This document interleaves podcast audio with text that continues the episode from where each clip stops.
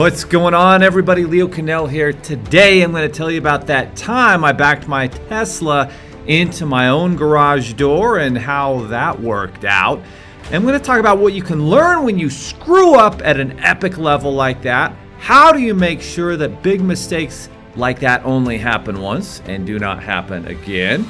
And how do you move on quickly to the solutions and progress that you need to be achieving after a huge mistake like that? Let's go!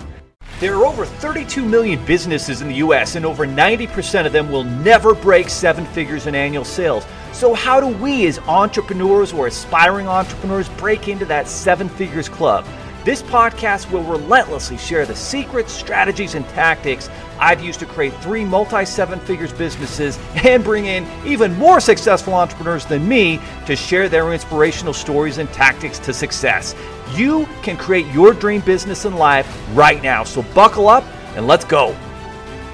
Well, my friends, uh, crazy times, crazy times. So this morning, super excited, got up early at 5:30 a.m., ready to go ahead and knock out a, a really good uh, workout at uh, Legends Boxing here in Utah, and excitingly, my 16-year-old daughter agreed to wake up and give the boxing class a try. She's a world class dancer and was looking for, you know, an alternate uh, workout method to kind of keep her progressing as well. And she'd never done boxing and I always thought it would be fun. So she got up and we were all excited. And We got ready and we got, you know, into uh, my Tesla Model S that uh, is uh, very customized and that, uh, you know, I'm not really a big car guy.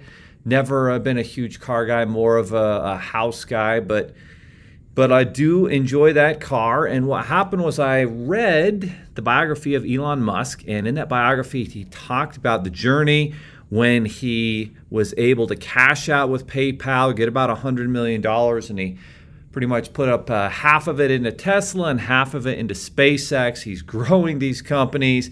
In 2008, I believe it was, towards the end of the year, he basically comes within a few weeks of going bankrupt and losing both of those businesses. And at the last second, he's able to find the money for Tesla and for SpaceX from the government and a loan and keep both of those businesses going fast forward later. And he, you know, takes turns being the number one richest man in the world with Jeff Bezos. And unlike Jeff Bezos, I find him to be much more of a rebellious, you know, I'm going to make the world better no matter what, doesn't care what people think. And I like that. And I find that to be more admirable than Jeff Bezos for sure. Although I buy stuff on Amazon every single day, I do love my Tesla and I do feel like it makes a difference in the world. And I love not having to get gas and, and do those types of things that you have to with a regular car. It always trips me up when I get in our Suburban and I have to get gas. So, that, my friends, is why I drive a Tesla. Again, not a big uh, car guy, but uh, definitely love that car, love the mission of Elon Musk. So, my daughter and I get in my Tesla, and I almost always apparently open the garage door, hit the button as I walk out our you know, door to go get into my car. And this time, you know, at six o'clock in the morning, clearly my brain was not functioning at a very high level. I thought I'd hit the button. I back up, and you know I'm not backing up uh, super fast, but you know, in between not super slow and not super fast, about medium. And I hit something I'm like, what the hell? What did I just hit? Well, was there a car, you know, parked in front of my garage door? What is going on here? And as I look back, I'm like, oh my word, the garage door is very much closed. I am an idiot. Oh man, I'm not not very uh, happy with myself. I cannot believe this epic mistake that I have just committed with uh, the car that uh, that I really like, and I'm not a car guy, but I love that car, and I just cannot believe that I did it. So I drive forward a couple feet, get out. My daughter and I both have our flashlights on from our phones, and we're checking out the damage. And the damage, you know, there's about three little little kind of bites uh, to the bumper and it doesn't look great, but it's not terrible, the end of the world either. It's not that noticeable, but it is noticeable, and I'm very upset at myself. And I'm using some pretty derogatory language in front of my 16 year old daughter, which uh, she's not totally surprised by that. But anyway, that's how my morning started. So that's the time when I backed my test into my own garage. And so The good news is, I talk about values and principles and the way that we live our life. And when massive mistakes like that happen, I get the opportunity to implement and live those and practice what I preach. So, you know, I'm trying to transition into all right, what are my potential solutions here? How am I going to, you know, rebound? What can I learn from this? Well, the most important thing that I always learn when I commit a colossal error like that is that number one, we are human. We're going to make these types of mistakes.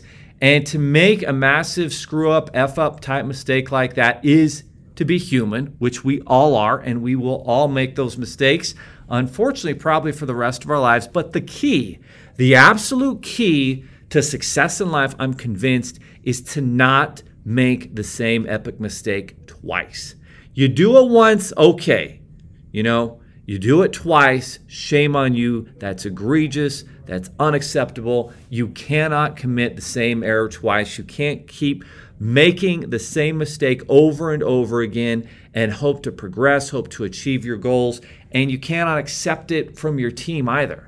You, you can accept that they make a mistake and you can educate them and empower them to focus on what the solutions are. Step one, you've got to realize, acknowledge the mistake. You can't lie to yourself. Step two, 99% of the rest of our time needs to go to where are the solutions to make sure that we don't commit this mistake again. And too often in society, in the world, what the media is really good at doing is focusing 99% on the problem and about 1% on the solution. And they whine and they complain and they bitch and they moan and they blame everybody in the world for that mistake that, that has happened for that issue, that challenge, and they make love to that problem. They just dive in it and they swim all over it and they cover themselves in that problem and they go every which way and they try to figure out all the people that are to blame. And it reminds me of previous partners in a previous company that were so good, so good at blaming everybody but themselves and not being accountable and not focusing on solutions and not being unreasonably optimistic in the face of adversity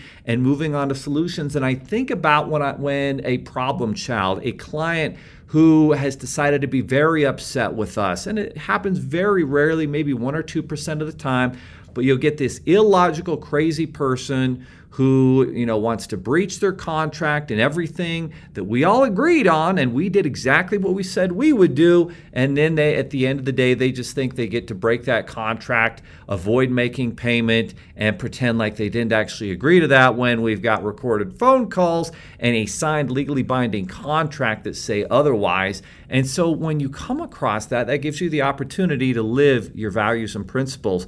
Okay, I'm going to focus. Where are the solutions? I'm going to be unreasonably optimistic and not even accept whatever their problem is and move right on to where could we agree on a resolution? Where can we move forward? What questions can I ask and listen and listen some more and figure out, you know, what we can do better to avoid this situation moving into the future. So what can you learn when you screw up epically like that? You can learn number 1, I'm not going to repeat that mistake again. Number 2, you can learn to move on quickly. I could still be making love to my problem, the screw up I have, or I can move forward, all right? I can take this into my mechanic, Jamie. He can probably do a few things. My door handle hasn't been opening as well on the passenger side as it should. You know, my uh, park assist is coming up obnoxiously. There are always little tech things with a Tesla that most other cars don't have because they don't have that much technology with them.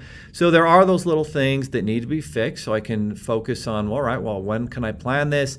I need to reach out to him. Let's get this going. Let's figure out what can be done. Or I can also look at it as, you know, it's really very minor. It's not even that big a deal. And frankly, sometimes I like to be able to see a mistake that I that I made, that I committed, that was 100% on me and look at it over time on a daily basis and remind myself of why I'm not going to make the same mistake again, of why I'm going to continue to progress. And it's kind of like one of those scars you get that, that lead you and guide you forward. And sometimes I like to have those. So, how do you make sure that a big mistake like that only happens once? Well, number one, again, acknowledging it and uh, burning it into your brain that I'm not going to let it happen again. But I find again, that I need to focus on what I need to be doing, not what I shouldn't. I always tell my wife, hey, tell the kids what they should do, not what they shouldn't. But again, in society, the media everywhere, it's don't do this, don't do that. And I always remember, you know, this gentle, awesome man named Bob Nichols, who was in uh, the only BNI group that I've ever been a part of, because it takes a lot of time to be in those BNI groups. You meet up once a week, and I was the business funding guy in the BNI group, and he was the wordsmith. And he would kind of help with marketing campaigns and wordsmithing. And one of the things that he talked about is you go into the gas station, you go into the grocery store, and it always, and still to this day, my goodness, I go into our local grocery store and it still says this, and it says, don't forget the ice. And what do you do? You forget the ice. Wrong thing to focus on. Focusing on the negative, focusing on the problem. And legendary, now Hall of Fame Dallas Cowboys coach and Miami Dolphins coach Jimmy Johnson, also a national championship champion uh, coach with the University of Miami, was so good at this. He would say, "Hey, don't tell the players." Don't fumble. He'd say, hold that ball high and tight. You know, hold that ball high and tight, strong. Hold on to that ball tight, right?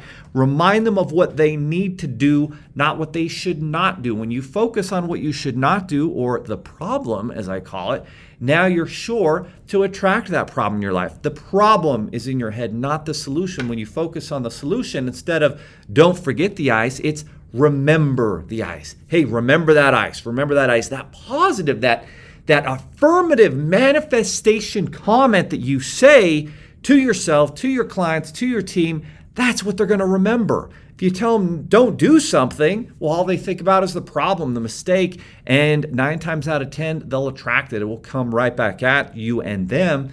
So you've got to tell them to remember the ice. Hey, remember. And, and I get, uh, you know, I've coached. Uh, coached three out of my four boys in football and so i get the opportunity to remind them hey hold that ball high and tight. Hold that ball high and tight. I, I never say oh don't fumble. Don't do this.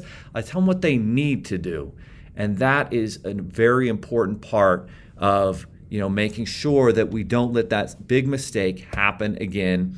And to move on quickly to those solutions and progress after the huge mistake and I do think it's important to remember the big mistake. It's important to remember it because it reminds us of what we need to do. And that's important too, but it's very important to focus on what are the steps, what are the solutions that I can do to be moving forward in whatever the mistake is that I've made. And at the end of the day, when you're the business owner, when you're the entrepreneur, the buck stops with you. When you're the president, hint, hint, uh, presidents out there, it's on you. It all starts and ends with you. You don't get to blame anybody else. You take that accountability and responsibility and you focus on those solutions. And when you get the opportunity to do that and move forward. You can teach your children, you can teach your team, you can teach your your clients, your community, what it's all about.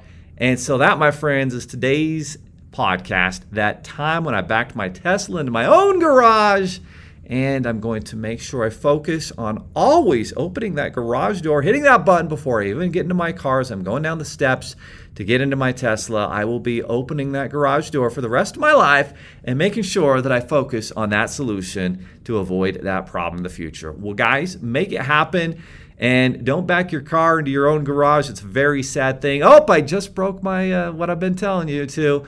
Focus on always opening the garage door before you get in your car, and you'll never have to worry about that mistake that I made. So always open that garage door first. And again, focus on the positive, not the negative. Tell me what I should do, not what I shouldn't, and success will be yours. Are you looking for more seven figure secrets, content, or even how you can launch your own recession proof business?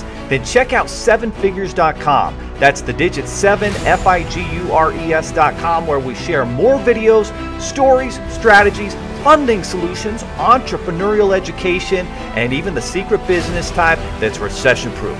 Thank you for listening, and if you're finding value in our podcast, please give us a five star and invite others to join the club.